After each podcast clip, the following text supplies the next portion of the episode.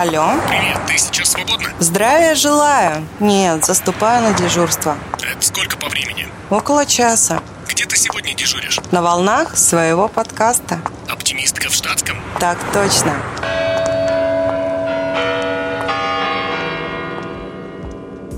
Здравствуйте, друзья! Меня зовут Полина, Реутова моя фамилия. Вы слушаете подкаст «Оптимистка в штатском». Мы говорим с людьми, у которых есть что спросить и которым есть что рассказать. Сегодня у меня в гостях ветеринарный врач Астемир Амирович Пшибиев. Здравствуйте, Полина. Очень приятно. Спасибо тебе, что пришел. Сегодня у нас Спасибо. будет, пожалуй, трэш-контент, потому что мы расскажем о том, о чем даже никто не мог помыслить. И я не случайно выбрала именно Астемира в качестве своего гостя, потому что именно благодаря этому человеку мое животное было спасено после неудачной операции. И, признаться, большой был стресс для всех, и я считаю, да, что мне очень... Очень рад, что смог помочь. Да, потому что, Астемир, это тебе большое спасибо. Мне действительно очень повезло.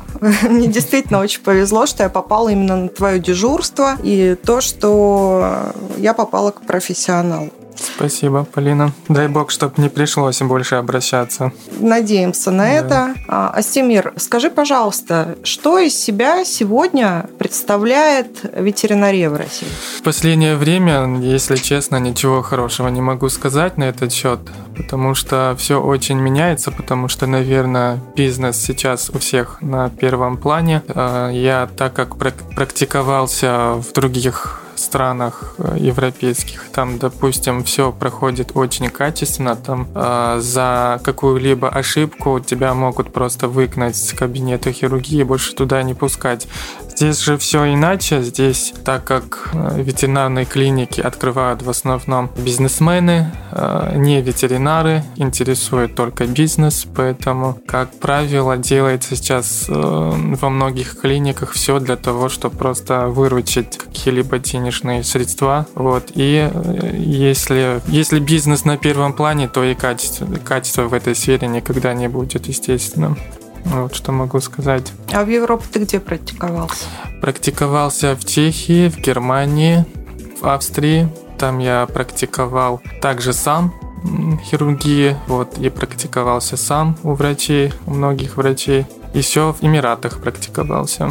Ты по своей инициативе ездил, да? Да, я сам езжу. Вот, заодно как бы совмещаю, можно сказать, и отдых, и свою работу чтобы не терять время зря. А чем, в принципе, отличается европейский стандарт э, оказания помощи животным ну, от русского? Там нет такого, как бы, ну, я не скажу, что там это все тоже дешево, но так как там тоже почти что все частное, но и тем не менее, там в клиниках э, в первую очередь врача заботят именно здоровье пациента, чтобы все было хорошо, а уж потом уже, наверное, денежные средства. А здесь же наоборот. На первом месте деньги. Вы заходите в клинику, подписываете всякого рода бумажки, все это фикция, естественно. Вы подписываете согласие на хирургическое вмешательство, на процедуры, то, что кошка может не отойти от наркоза или собачка. Вы, естественно, оплачиваете оплачиваете эти деньги, стоимость всей операции. И э, как бы во время операции почти везде, почти во всех клиниках все проходит некачественно, поэтому если с животным что-то случается, вам просто деньги не возвращают, и вот и все. И вам как бы, если вы что-то предъявляете, вам просто показывают ваши же бумажки, ваши подписи, вот вы согласились, а все остальное это уже не мой виноват, и поэтому извините. Естественно, вы ничего не сможете доказать, потому что э, когда человек на эмоциях, когда что-то случилось очень серьезно, человек просто не имеет времени искать качественные ветеринарные клиники, так как сейчас везде реклама, э, везде отзывы, можно сказать, покупают, поэтому человек может просто повестись на это все, побежать в первую клинику, которую там нашел в интернете, э, и согласиться на все эти процедуры, лишь бы животное было здоровым. А потом, естественно, эти же люди очень сильно разочаровываются, им приходится искать уже другие клиники, чтобы все исправить, но бывает, к сожалению, слишком поздно. То есть э, у нас, можно сказать, нет заинтересованных или практически нет заинтересованных Я людей. не скажу, что никто не заинтересован, это будет неправильно, но, наверное, так как сейчас очень много ветеринарных клиник, ну, вы, наверное, заметили, если, допустим, гуляете там по улицам, и, наверное, там в каждом дворе почти что есть ветеринарная клиника, когда, как раньше, допустим, лет пять назад, а, в каждом районе было там по одной-две клиники и все. А сейчас, так как клиник развелось очень много, а, естественно, нужны профессионалы, специалисты, поэтому берут, наверное, с улицы кого попало, можно сказать, потому что нужны люди для работы, а их мало, а клиник много. Вот так и получается. То есть, допустим, элементарно у вас просто ветеринарное образование, там даже могут вас в клинике не спросить, есть ли у вас опыт, просто могут сказать, раз есть диплом, заступайте на смену и все. Также было, э, был и у меня такой случай, когда я устраивался в одну из московских клиник. Я как бы прихожу на собеседование, и я подготовился, думаю, сейчас все будет строго, куча тестов, все такое, но вроде бы клиника была такая, ну, известная, не буду называть э, название клиники, вот. Мне просто сказали, я э, просто присел, мне сказали, вы умеете уколы ставить? Я думал, это в шуточной форме вопрос, я сказал нет, они мне сказали, ну, научитесь, не переживайте, заступайте на смену. Вот так меня и взяли в клинику. Хотя я на тот момент уже оперировал операции любой сложности, вот, и как бы мне не пришлось там трудиться сильно, то есть чему-то там учиться. Но мне просто жалко других пациентов, куда люди попадают, где врачи просто, можно сказать, пришли с улицы. И бывают даже случаи, когда у них даже диплома нет.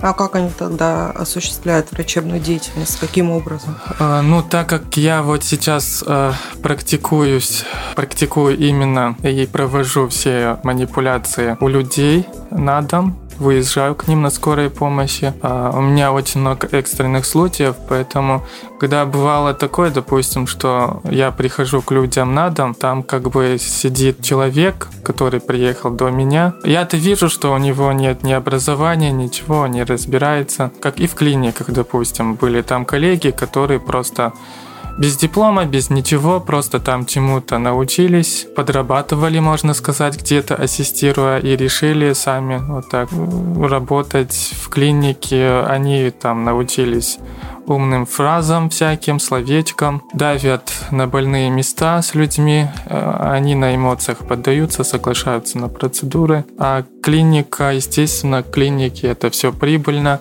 это им приносит деньги, все, все остальное их не интересует. Вообще я как-то услышал информацию о том, что у меня есть один друг, коллега, очень хороший специалист, и, э, можно сказать, пациента приводят, он обязательно поставит диагноз, это очень, это самое главное, это очень важно, чтобы поставить диагноз, потому что есть от чего отталкиваться. К нему приводили пациентов, а с ним работал один врач, э, который вообще не имел ветеринарного образования. Он выставлял себя абсолютно другим человеком, диплома не было, диплом был поддельный, и он вечно жаловался на него, что он э, давит психологически на людей. Эти, естественно, соглашаются на процедуры. Это особенно, в частности, бабушки, дедушки, для которых очень важны там свои питомцы. Он жаловался на него, но он приносил клинике очень много денег, потому что, так как я понял, он вообще психолог сам, и понял, что э, ветеринарный, в ветеринарной сфере он может вот э, этим, как бы создавая нагрузку на человека, получать себе очень большую прибыль. Он жаловался на этого человека, но, к сожалению, уволился уволили его, хорошего врача, специалиста, потому что э, для него самое главное было это именно э, вылечить пациента. Ему не нужны были там лишние диагностические мероприятия. Он ставил диагноз, все и лечил. Но это не приносило много денег ветеринарной клинике. Естественно, они его уволили. Когда он мне это рассказал, я специально напросился в эту клинику, э, устроился туда на месяц и наблюдал за тем, как он работает и э, он реально давил психологически на людей, а люди ему верили, платили свои последние деньги. Если примерно вам скажу даже, какие суммы он брал за укольчики, это с бабушек, дедушек, представьте себе, по 17-20 тысяч рублей за какие-либо инъекции. И что меня удивляло, они реально как будто под гипнозом приходили и платили. За уколы? За уколы, да. Я не говорю про хирургию, потому что он не умел оперировать, но почему-то я смотрел там карту в, на, на компьютере, и я видел, что к нему направляют на операции пациентов, когда, ну, нас, когда уже меня не было на смене, к нему направляли, а на моей смене приходили люди, у которых там куча послеоперационных там ошибок, и нужно было все исправлять, спасать животное. А получается, они были уже после этого врача, приходили ко мне. Потом он просто не мог оперировать, но принимал пациентов, чтобы клиника не теряла денег, чтобы и он не терял свои деньги, которые он может заработать. Он, можно сказать, живодер. Он, допустим, принимал на операцию, где нужно вылечить, прооперировать суставы после переломов, э, после падений там с высокоэтажек приносили часто. Он их оперировал, хотя он не мог оперировать, он не умел. И когда я увидел просто вот этих животных, в них просто вкручивали спицы, пластины, просто насквозь под наркозом вкручивал и отдавал пациента хозяевам, якобы он прооперировал и брал за это очень большие суммы и тем самым приносил очень большую выгоду клинике. А то, что потом случилось с этими животными, так как клиника и так как ветеринар, в принципе, не несет никакой ответственности за животное, он ну, врач, это написано на бумажках в клиниках, э, если с животным что-то случается, вы ничего не докажете. Поэтому вот этим они и пользовались, что врач, что ветеринарная клиника. А когда я увидел рентгеновские снимки, я был просто в шоке. Представьте себе, просто брали спицы насквозь, вкручивали в кошек собак, делали рентгеновский снимок, показывали, вот мы поставили спицы, операции, с вас там вот такая-то сумма, обычно это 50-60 тысяч рублей за операции. А животное в течение двух-трех суток умирало от кровотечения. Естественно, ничего не докажешь. А там действительно... Так и случалось. Там были медицинские показания к операциям этих животных? Там были моменты, когда действительно были показания, вот, но когда я уже был...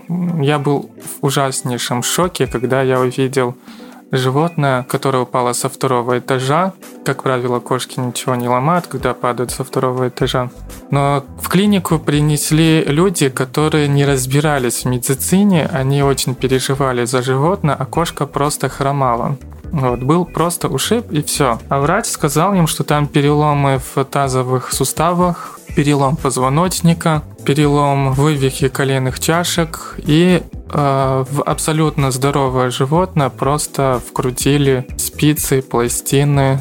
Э, вот, мне просто стало очень жалко это животное. Вот, они потом пришли ко мне. У кошки было кровотечение сильное, но с помощью моего коллеги мы вместе принялись эту операцию, но и спасли. Получилось спасти, но, к сожалению, многих не получилось спасти вот после таких врачей. А это не единичные случаи, таких случаев в Москве очень-очень много, к сожалению, сейчас. Когда делают ненужные операции? Да, да. Вот, когда делают ненужные операции, когда делают э, очень много ненужной диагностики, когда привезли животное, нужно действовать моментально, допустим, у тебя там один час, наверное, чтобы спасти кошку, но клиника будет заинтересована потратить этот час на какую-то ненужную диагностику, потому что им нужно за это выручать деньги, за это оборудование, они потратят на это все время, и только потом уже приступят каким-либо действиям, и то не факт. Ну, как в моем случае было, да, что времени не оставалось уже. Да, как и в твоем случае, еще бы чуть-чуть, наверное, ну и все. Там и сепсис, воспалительные процессы, перитонит, который уже смертельно грозит для кошки 100%. Поэтому вот такие случаи бывают. Я просто поясню, у меня есть кошка Бонита, у нее прошла неудачная операция по стерилизации. Да.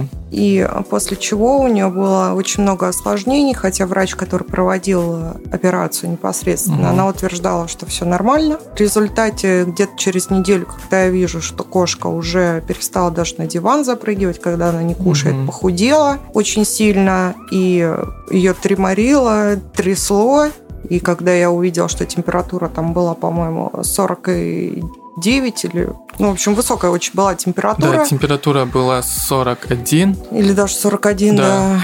Это после 41 они уже впадают в коматозное состояние. На тот момент было 40-41 примерно, я помню. Но самое главное, что вовремя. Привезла к нам кошку, спасли, все хорошо, все миновало. Ну и Полина научилась заодно ставить уколы, научилась процедурам. Для нее это было все страшно, но она справилась. Да, у меня кошка 10 дней лежала в стационаре. Да. И, кстати, я тоже столкнулась с ненужными манипуляциями там. Были врачи да. на смене, другие. В частности, взяли биохимический анализ крови. Порядка 5000 рублей стоил, после чего уже от Астемира непосредственно я узнала, что это было не нужно. И тем более кошку травмировать, когда она и так кровь потеряла лишний раз. Да, кошка на тот момент была еще очень слабой, ну и плюс после наркоза, где анализы в такой ситуации, они будут, естественно, ложные. При этом все в клинике, кроме Астемира, мне говорили, что 50 на 50, а Астемир мне сразу сказал, все будет нормально. Шансы есть всегда, да. Да, и операция шла очень долго, до полутретьего ночи, по-моему. Да, да, да. Полина в истерике приехала потом. Помню. Да, поэтому, в принципе, да, я тоже столкнулась с ненужными манипуляциями, с непрофессионализмом врачей с некачественной операцией, и тем более, как себя чувствуют хозяева в таком случае, когда здоровое животное привозят, например, на стерилизацию, а потом э, с животным происходят вот такие вот страшные вещи. Естественно, хозяева будут себя винить, что они да. здоровое животное положили под нож. Хотя стерилизация, если не планируешь разводить дальше потомство, это обязательно, потому это что... Обязательно, да, я всем всегда советую, потому что навидался очень много случаев, когда именно Хозяевам стало жалко животное, я их понимаю, они стерилизовали, но потом они сталкиваются с кучей проблем, где там уже наркоз в старости кошка, скорее всего, может не перенести, поэтому лучше, так как кошки, они уже у нас комнатные питомцы, и так как это все гормоны, животные инстинкты, они в себе это все подавляют, поэтому обязательно надо стерилизовывать, если вы не планируете их разводить. В каком возрасте нужно, какие признаки, что действительно уже пора, и какую какую выбрать операцию. Потому что в моем случае, да, из-за угу. чего, скорее всего, и случилось э, то, что случилось, мне предложили операцию какого-то нового типа с, с малым боковым разрезом. Представили это как наиболее безопасное вмешательство. Оказалось, что все было наоборот.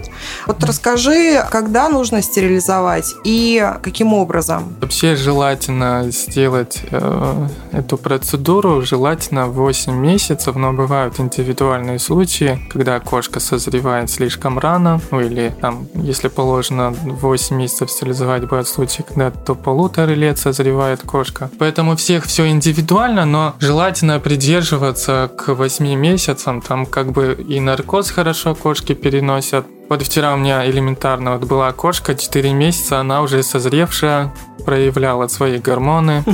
Она очень сильно мучилась, меня позвали хозяева к себе на дом, я прооперировал у них дома кошку, и 4 месяца всего лишь кошки, а у нее уже кисты были на яичниках. И, как бы, можно сказать, этим самым они спасли кошку. А как лучше делать процедуру? Лучше делать это с естественно, с маленькими разрезами. Разрезы примерно должны быть там 0,5 1 сантиметр. Кто как умеет, если так взять. Но чем меньше разрез, тем меньше травматичности для кошки. А если почитать в интернете, там очень много способов просто. И, скажем, боковой разрез, написано в интернете, что он там самый хороший. Если, допустим, врач не умеет, а вы потребуете там боковой или там какой-то еще, врач даже если не умеет, он может взяться за это. Поэтому лучше сначала спросить, узнать, узнать у врача, как будет лучше, как он умеет лучше, и уже потом договариваться, смотреть, потому что и размеры органов у всех по-разному устроены, поэтому э, я советую сделать лапароскопический разрез. В общем, самый такой хороший. Никаких осложнений, как правило, нет. Поэтому вы будете спокойны, и плюс особо ухода не требуется после стерилизации. Тот, что ты сейчас назвал, это есть боковой или... А, нет.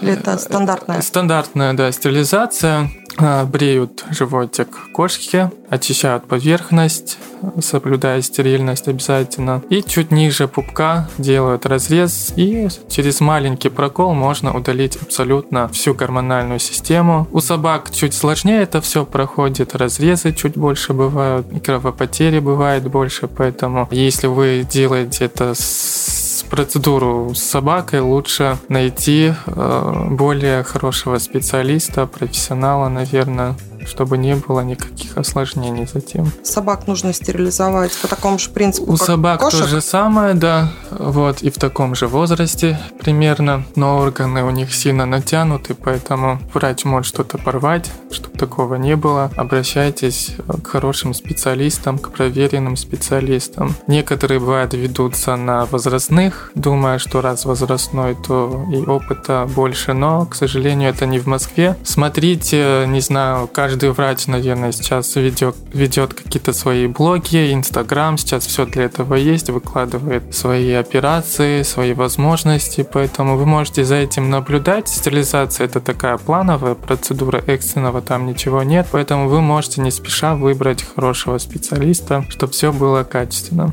А как выбирать? Что, по каким критериям можно понять, что специалист действительно хороший и клиника тоже? Наверное, все-таки лучше спрашивать у людей, у знакомых, где они делали процедуру, потому что врачи тоже меняются в клиниках часто. Кто-то увольняется, кто-то куда-то уезжает, кто-то в отпуске. Наверное, клиники сейчас невыгодно держать очень много хороших специалистов у себя. Поэтому узнавайте у людей, у своих друзей, если там кому-то из них, кто-то из них обращался к какому-то врачу, проводили процедуру и все обошлось, все хорошо, вы можете то же самое сходить к этому специалисту, так как он уже хотя бы проверен, и вы знаете, что он это умеет, и вы не ошибетесь, наверное, потому что доверять отзывам, рекламе, наверное, сейчас в наше время не следует.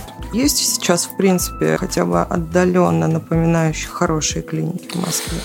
Сейчас э, они есть, естественно, вот, и таких клиник, ну, я не скажу, что их мало, они есть. Есть такие клиники, где, допустим, у них хорошая диагностика, Угу. Оборудование хорошее, вы можете всегда там сделать хоро- э, качественное УЗИ, рентгены. В какой-то из клиник там, может, вы найдете хорошего специалиста, хирурга, смотря, что вам надо. И так как тоже врачи сейчас работают в разных клиниках, вам все-таки следует узнавать всегда у знакомых, потому что вы не знаете, на кого наткнетесь. Вот вы выбираете методом тыка, в основном врача, если что-то экстренное. Угу. К сожалению, если прям что-то экстренное, то, что не ждет, остается что? Остается надеяться, конечно, что вы попали на хорошего специалиста, потому что тянуть времени у вас нет.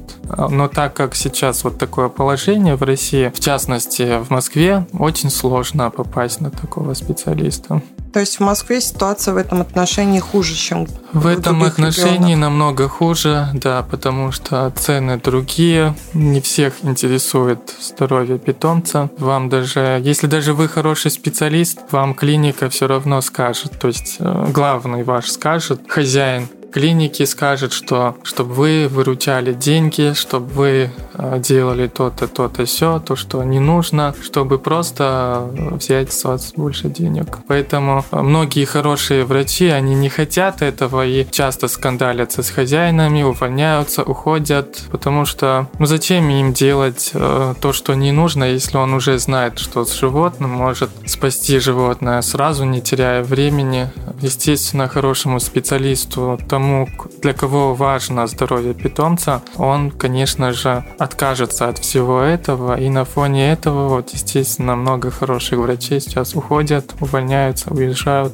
в европейские страны уезжают, там практикуют, и мало хороших врачей остается у нас. Как это регулируется законодательно сейчас деятельность и врачей, и клиник По законам, по законам, многие клиники, у которых там, которые уже давно работают, у них есть уже и свои юристы, они застрахованы от всего, у них все документы есть для этого, то есть вас никто не заставлял их ответ э, платить нам какие-либо там деньги, мы у вас не воровали, вы сами заплатили, вы понимали всю ответственность, то, что там кошка или собака может не перенести наркоз, это не наша вина, к сожалению, такое случается, вот, естественно, вы ничего не докажете, никаких возвратов там вы не получите. Хорошо, если вот самое главное, если животное здорово, хотя бы, вот что э, самое главное. А что делать человеку, если, допустим, он принес своего питомца, ему сделали ненужную операцию, как в той истории?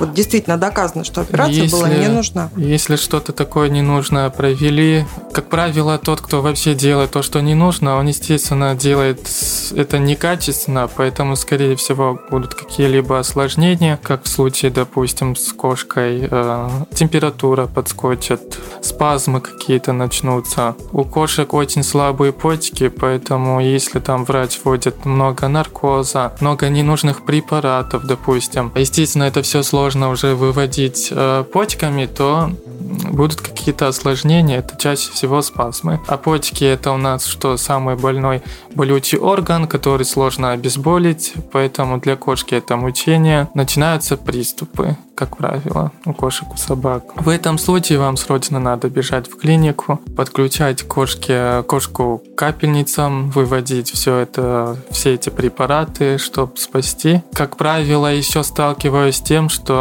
вызывают меня к себе люди, вижу такое, что э, смотрю там лист назначения, там написано то, что кололось там от 10 до 15 препаратов за раз. То есть представьте, э, я не могу, наверное, вывести такое количество препаратов, человек не сможет. А как будет это все выводить кошка или собака. Я объясню, почему 10-15, потому что каждая инъекция стоит денег. Если кошки там нельзя вводить там больше 5 уколов за один раз, врач может сделать 10-15, чтобы, естественно, взять больше денег. Вот так, кстати, вы можете всегда определить, насколько врач профессионал. Если он делает кучу уколов, значит, он, скорее всего, пытается нажиться на вас потому что каждая инъекция может стоить 1000-1500 рублей, 2000 у всех по-разному. И представьте, а, ему проще сделать 15 уколов и взять с вас громадную кучу денег, чем сделать 3 укола, которые нужны вот кошке. Да, часто с этим сталкиваюсь, поэтому как бы это очень важно. Вдруг что, знаете, не больше 5-6 уколов за раз. И то, если это там какие-то серьезные приступы у собаки, кошки. Профилактически сделать там 10 уколов, это неправильно со стороны врача, поэтому имейте в виду, это очень важно. Какова судьба того же водера, который делал ненужные операции? Мы несколько раз добивались того, что его увольняли, потому что нашлись люди, мы с ними общались, э, мы находили этих людей. Кому-то там кошку усыпили, кому-то собаку, хотя, да, все было вроде бы там нормально с питомцем, но им там что-то навязали, они, не понимая ничего, согласились. Кому-то там сделали операцию за 70 тысяч, потом кошка в муках погибала у них. И они не знали, как готовиться к этому, к кому обращаться, но вот мы находили таких людей. Вот совместными усилиями мы добивались того, что увольняли таких врачей, а, но, к сожалению, они просто... Ветеринарная клиника может открыть филиал в другом месте и отправить туда того же врача под другим именем, и его сложно найти. Естественно, этот врач, он работает сейчас, менял очень много ветеринарных клиник, поэтому нельзя вот попадаться на таких аферистов, на таких людей. Всегда требуйте хотя бы диплом, узнавайте, если диплом хотя бы у врача, потому что он может быть просто без диплома. Сейчас достоверно известно, что он продолжает практиковать. Сейчас известно достоверно, да, но э, мы не знаем, где он работает, потому что это все скрывают. Скрывают, потому что все остальные врачи. Такие врачи часто переходят дорогу другим врачам, потому что один жалуется на другого, второй на первого. Поэтому этот врач работает сейчас в какой-то клинике у какого-то бизнесмена, потому что для него этот врач, он будет всегда в приоритете, нежели чем другой врач-специалист, который спасает животных, но не берет за это баснословные деньги. Ну и продолжает вот свою деятельность этот человек. А таких очень много. Я со многими сталкивался. Я даже забыл, наверное, их по именам всех. Очень-очень много, к сожалению, таких врачей. Условно говоря, я могу сейчас взять и при наличии средств открыть клинику набрать туда вообще кого угодно, начинать деятельность. Да, да, да, именно. И э, очень много развелось ветеринарных клиник. Чем больше клиник качество падает, не сталкивайтесь с подобными проблемами. Изучайте обязательно, что за клиника, откуда она появилась, врачей, обязательно наблюдайте это все, отслеживайте, спрашивайте, потому что для многих это члены семьи, питомцы. Они, люди, естественно, по ним страдают, если что-то случилось, э, но дядька, который открыл клинику где-то, его это, естественно, не интересует. Но это очень прибыльный бизнес, насколько я понимаю. Сейчас очень прибыльный, потому что э, на ветеринарные услуги цены растут. Э, можно, наверное, сравнивать сравнивать с человеческой медициной, наверное, такие же цены, потому что, в принципе, некоторые препараты стоят по деньгам столько же, сколько там и человеческие, но от того, что вам сделали укол обычный, там какой-то нож или обезболивающий, с вас берут за это 15-20 тысяч, это, естественно, уже... За один укол?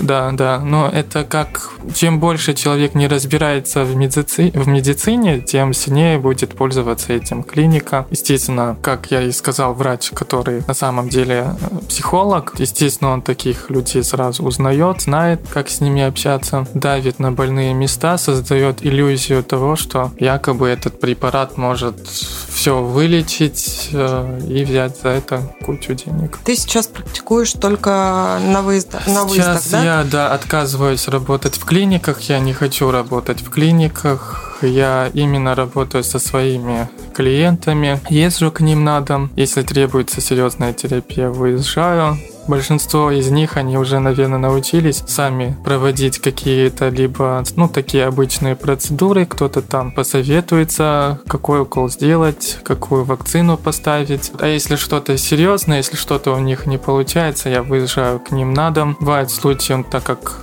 ну, это Москва, много высокоэтажек, кошки, собаки падают из окон. Выезжаю к таким людям, экстренно бывает, оперирую у них, забираю в клиники, арендую клиники, делаю там операции, отдаю им животное, слежу за ними, чтобы они поправились. Вот так и работаю сейчас. Ну, насколько я понимаю, в выездной работе тоже не все просто, и люди разные бывают. Люди разные бывают, к сожалению, здесь очень много минусов. Не, не все могут это понять. Люди, клиенты не все это понимают.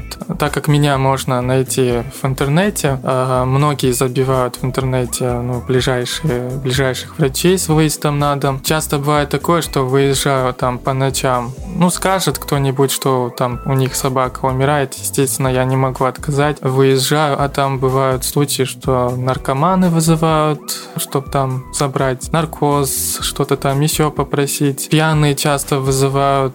Кому-то что-то может не понравиться. Были случаи, когда вызвали наркоманы, просили наркоз. Когда я им отказал, они просто накинулись с ножом. Были попытки покушений. Э, много случаев таких. Вот именно если работать на выезде на дом, очень-очень сложно, в общем. И там, и там есть свои минусы. Хорошего больше, хороших людей намного больше, поэтому, естественно, это все успокаивает и могу продолжать вот так свою деятельность, не задумываясь о плохом. Как наркоман, как определить, что вызывает наркоман? Можно ли как-то это отсеять? Нельзя, к сожалению, потому что я стараюсь, если мне позвонил незнакомый человек, я, естественно, прощупываю, я хочу узнать, кому я езжу, я прощупываю, слушаю, адекватный он или нет. А бывает по голосу покажется, что адекватный, вот как было год назад случай. Приехал, со мной общался абсолютно адекватный человек, мне открыл дверь абсолютно адекватный человек такой. Мне сказали, у собаки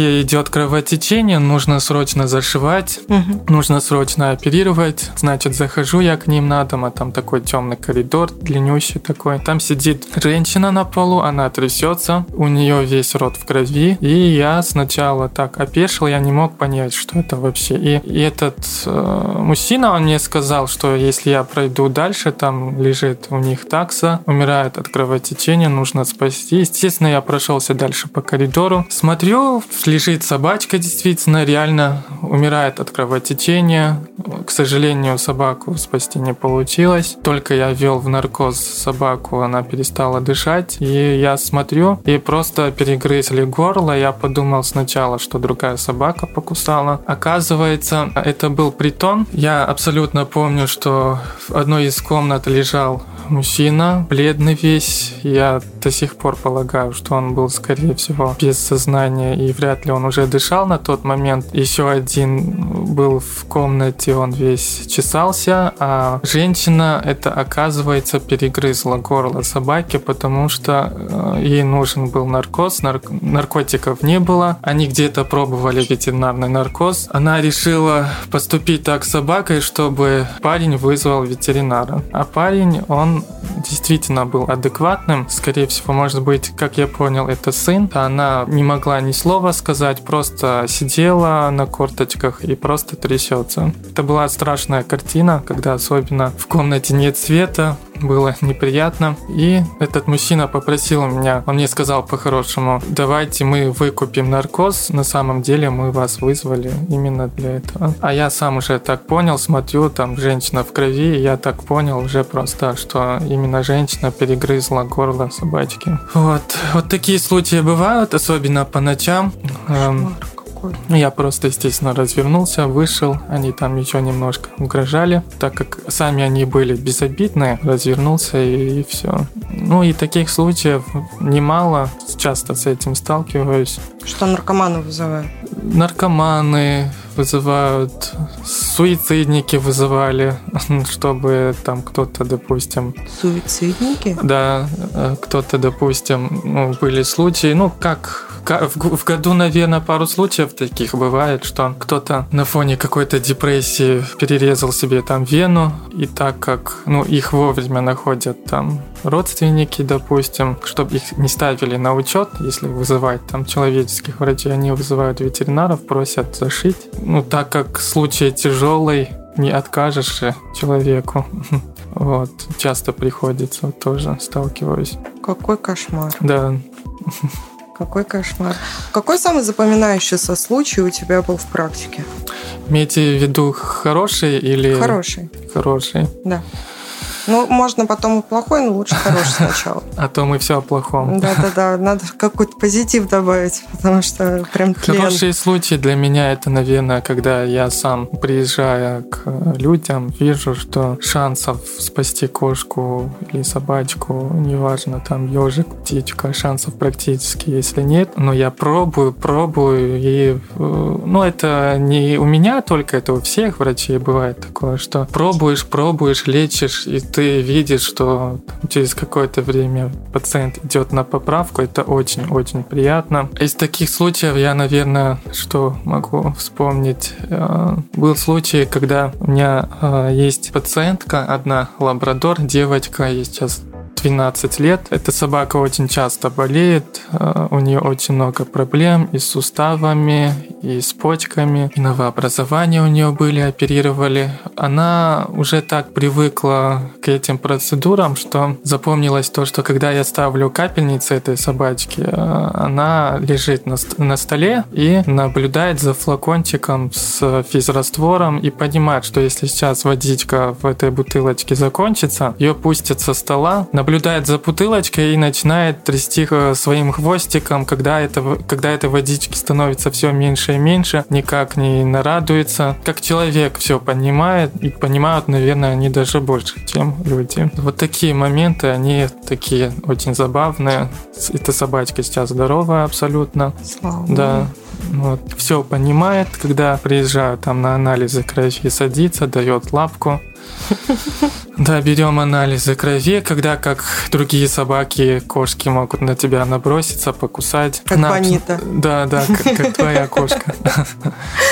Ну, с кошками в этом плане посложнее. Они не понимают, что их лечат только единицы. Очень редко, когда понимают. Они не любят, когда их трогают. А собаки больше понимают вот в этом плане. В частности, как вот этот лабрадор абсолютно все понимает. Если она меня увидит, все сразу садится, значит, Астемир сейчас будет что-то делать со мной. Но негатива не испытывает к себе, да? Нормально относится. Ну, негатива не испытывает, ну, большинство, что если даже собака там абсолютно, ну, скажем, бойцовская собака, которая может укусить, они не испытывают никакого негатива, они боятся этих процедур. Вроде бы смотришь, казалось, такая собака, которая ничего не боится, но этих процедур они очень сильно боятся, переживают, стрессуют, и порода тут вообще никакой роли не играет. Абсолютно все животные боятся этих процедур. И нам, врачам, ветеринарам, надо выключаться в этот момент, потому что нам тоже самим очень жалко, естественно, когда они испытывают такую боязнь. Самим становится жалко, надо выключаться. С этим надо справляться. И хозяева, естественно, очень сильно переживают. Кто-то сознание теряет при виде этих процедур. Они больше,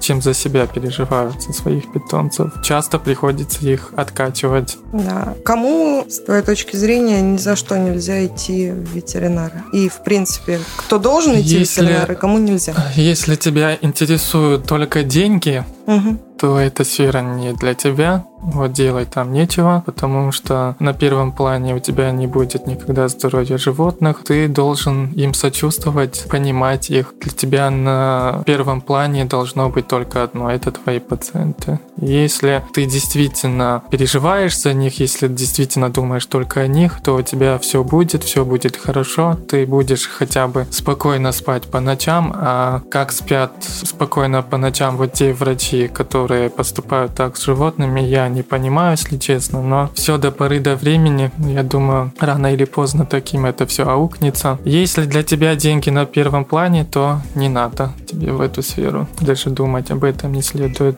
Как с твоей точки зрения нужно эти моменты зарегулировать с точки зрения законодательства, чтобы пресечь вот таких Мгм. вот живодеров и людей, которые вообще не интересуются здоровьем животных, а интересуются, чтобы они хотя бы ответственность какую-то имели, чтобы у них не было возможности творить вот такой беспредел.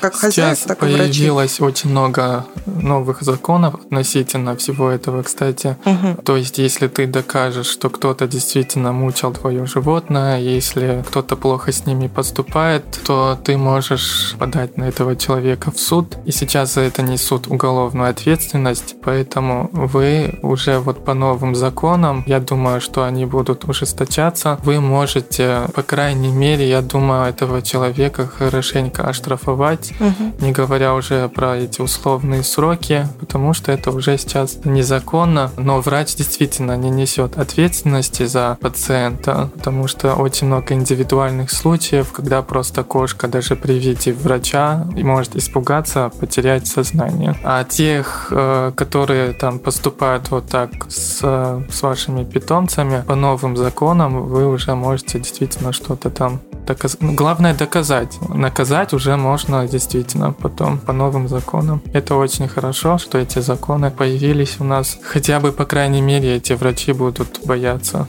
больше.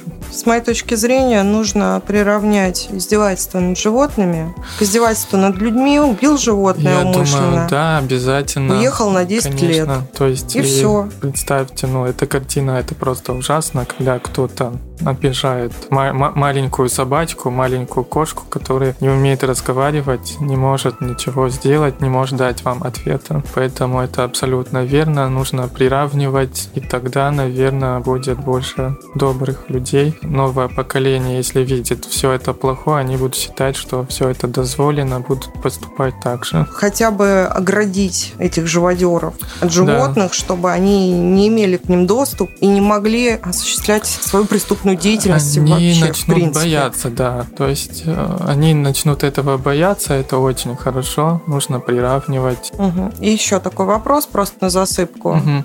Тоже для владельцев животных, что нужно делать с прививками? Нужно ли делать прививки? Почему и в каком порядке? Часто сталкиваюсь сейчас с больными животными, у которых глаза текут, чихают, кашляют. Некоторые думают, там, ну, может шерсть там в горле, может просто простудилась собачка. Такие симптомы, они не должны быть у животного. Если такие симптомы есть, это чаще всего какие-то скрытые инфекции, где сейчас в Москве их очень много. И вот я сталкиваюсь с этим все чаще и чаще, потому что если раньше у меня, скажем, ну, 5 лет назад, если у меня в месяц был один такой пациент, то у меня сейчас каждый день такие пациенты. То есть от этих инфекций надо защищаться, потому что некоторые из них передаются нам, детям вашим могут передаться. В частности, инфекции такие как токсоплазмоз очень опасен для молодых девушек, поэтому вакцинируйте обязательно своих питомцев. Это обязательно в год один раз. Если это котята, то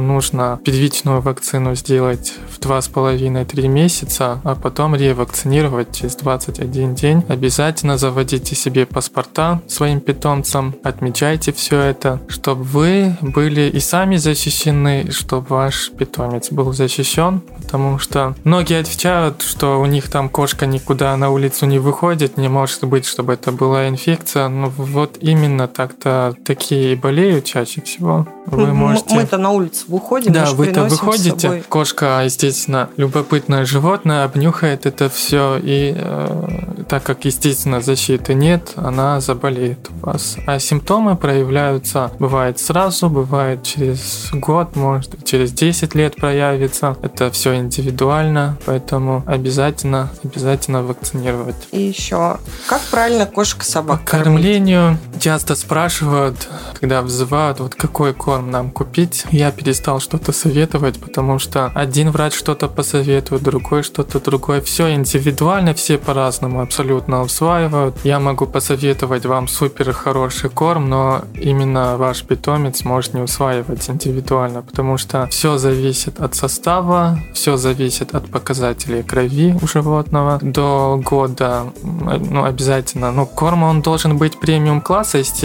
сухой и влажный. Котят вы можете трехразово кормить, а уже с одного года, так как уже животное взрослое, считается на двухразовое питание корм. Чтобы выбрать, вам в год надо обязательно сдать анализы крови и по этим анализам выбрать именно тот корм, который подошел бы вашему коту, собачке и всю жизнь давать эти корма. И каждый год сдавать анализы крови, проверяться, смотреть, наблюдаться, если что-то там вдруг перестало усваивать, что-то там менять в составах. Корм желательно, он как бы кишечник у кошки, он адаптируется под вид кормов под определенный тип питания, он адаптируется, поэтому менять нельзя. Часто, допустим, в зоомагазине могут посоветовать какой-то новый корм, навяжут, вы купите, а у кошки может быть какой-то воспалительный процесс, о котором вы даже не будете подозревать. Поэтому приучайте к одним кормам и старайтесь не менять, но чтобы не ошибиться, именно по анализам крови выбирайте корм, который нужен именно вашему питомцу.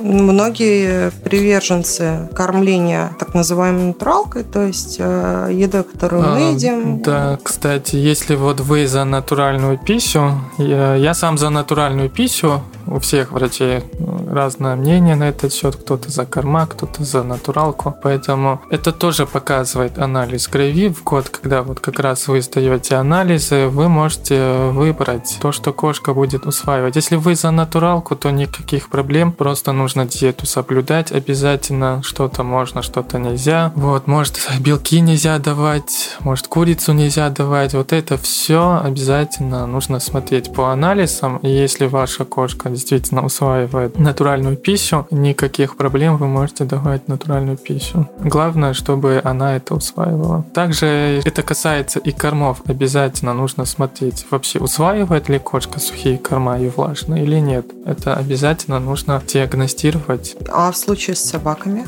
С собаками то же самое. Особенно сейчас э, очень много искусственных пород, шпицы, йорки, вот такие декоративные собачки. То же самое, организм маленький, люди не учитывают, что кусочек сыра это как, наверное, килограмм для человека. А люди думают, если собаке нравится, значит усваивает. Но они-то не подозревают, что общий белок там у собачки может расти. Выбирать нужно то же самое по анализам. Если вы за натуралку, то никаких проблем, приучайте. Главное, проверяйте, усваивает или нет. Да, чтобы потом там в 7-8 лет что-то не выскочило у собаки. Спасибо, Астемир. Не за что, Алина. Будем надеяться, что наше законодательство будет как-то регулировать деятельность ветеринарных клиник и ветеринарных врачей. Надеюсь. Всего вам доброго. Всем пока. Всем пока. Спасибо большое, Полина. Спасибо, Астемир.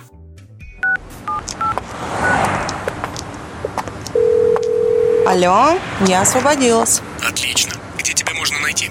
На сайте оптимистковштатском.рф. Там есть все выпуски, ссылки на прослушивание, стенограммы и вся контактная информация. Тогда до встречи. Подписывайтесь на мой подкаст «Оптимистка в штатском», ставьте лайки, пишите комментарии. Мне важно ваше мнение –